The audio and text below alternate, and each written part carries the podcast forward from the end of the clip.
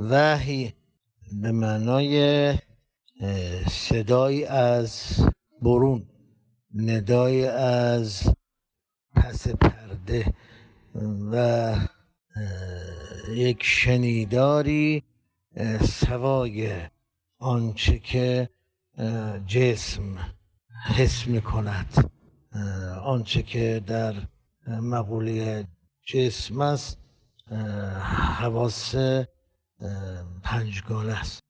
وحی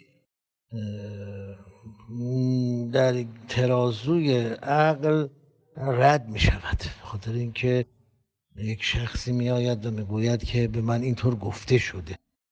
بعد غالبا هم آورده های وحی در ترازوی عقل وزنی ندارن و شرع هم مجبور شده بگوید که هرچی که دین میگوید عقل باید تایید کند، به خاطر اینکه عقل محسوسات است، ملموسات است، ولی وحی خبری است از عالمی ناپیدا، نامشهود، نامعین، نامعلوم که به انسان چیزی را گزارش میده. البته پشتوانه وحی معجزه است که خب اینم توش حرفه. معجزه یعنی عملی انجام میدهد اون پیامبر، اون رسول که معاصرینشون نتوان انجام بدهند. این هم اکثرا در مسیر نوشتاری است که در کتب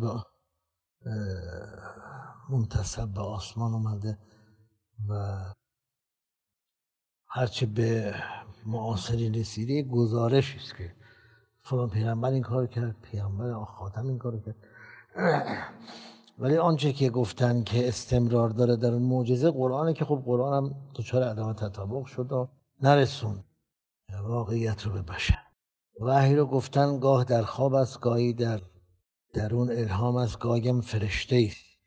الهامات درونی که همه دارن، خوابم همه دارن، فرشتم ناپیداست، باز جز چیزایی است که نمیشه ثابت کرد. جبرائیل فرشته معروف وحی است برای همه انبیا که پیغمبر مجبور میشد گاه اختا برای که باور کنن مردم، دهیت ابن خلیفه کلبی که بغلش ایستاده بود و پاشوده رفته میگه این جبرائیل بود، یعنی مجبورن که به اثبات برسونن یک کسی رو، یک شخص رو، یک موجودیتی رو. به صرف اینکه به من گفت درست نمیشه، مگر اینکه اون گفته در تجربه زمان، در آزمایشگاه تجربه و عمل به ثبوت برسه. الهام که همه دارن، الهام خوب، و طرف آدم میکشه میگه بهم الهام شد، کار خیر میکنم میگه بهم الهام شد. خوابم همینطور، خواب هم به ابراهیم گفت بچه تو بکش، یه عمل کاملا جنون آمیز و غیر عقلی و بعدم معلوم نیست که چاقو نبرید، شاید خودش یه فیلمی رو میخواست بازی کنه، معلوم نیست که میگن که چاقو نبرید گلوی اسماعیل رو، بعد زد به سنگ، سنگ دو نیمش. خب اینا رو عمل گزارشات تو کتاب ها نوشتن، کتاب ها هم یحتمل الصدق و الکذب. یه بادکنکی بوده هی بادش کردن در طول هزاران سال. توحید زمینی اینه، هر کی اومده به خاطر اینکه یه مغازه‌ای بوده براش، یه تنوری بوده و نون میپخته، ارتزاق میکرده، هی حاشیه میزده، تبصره میزده، هی بزرگش میکرده. مثل یک مرقدی که اول یه قبر بوده، بعد کم کم تبدیل شده به چند خیابون طول عرضش. یا همین کعبه اول یه سنگ بوده، یه سنگ کوچولو توی وسط بیابون که که رد می‌شده توجه میکرده چون یه سنگ کوچولو بود. بعد کم کم شده کعبه و مکه و حجاز و عربستان و اینا. تعصب روی مدار وحی میچرخه برای کسانی که برخورداریشون از عقل چه مقدار است. هر مقداری که عاقل‌تر باشد تعصب به وحی کمتر میشه درجهش. خود قرآن هم از زور ناچاری یا از دست کتاب وحی در رفته میگه افلا تعقلون، در حالی که نباید اینو بگه.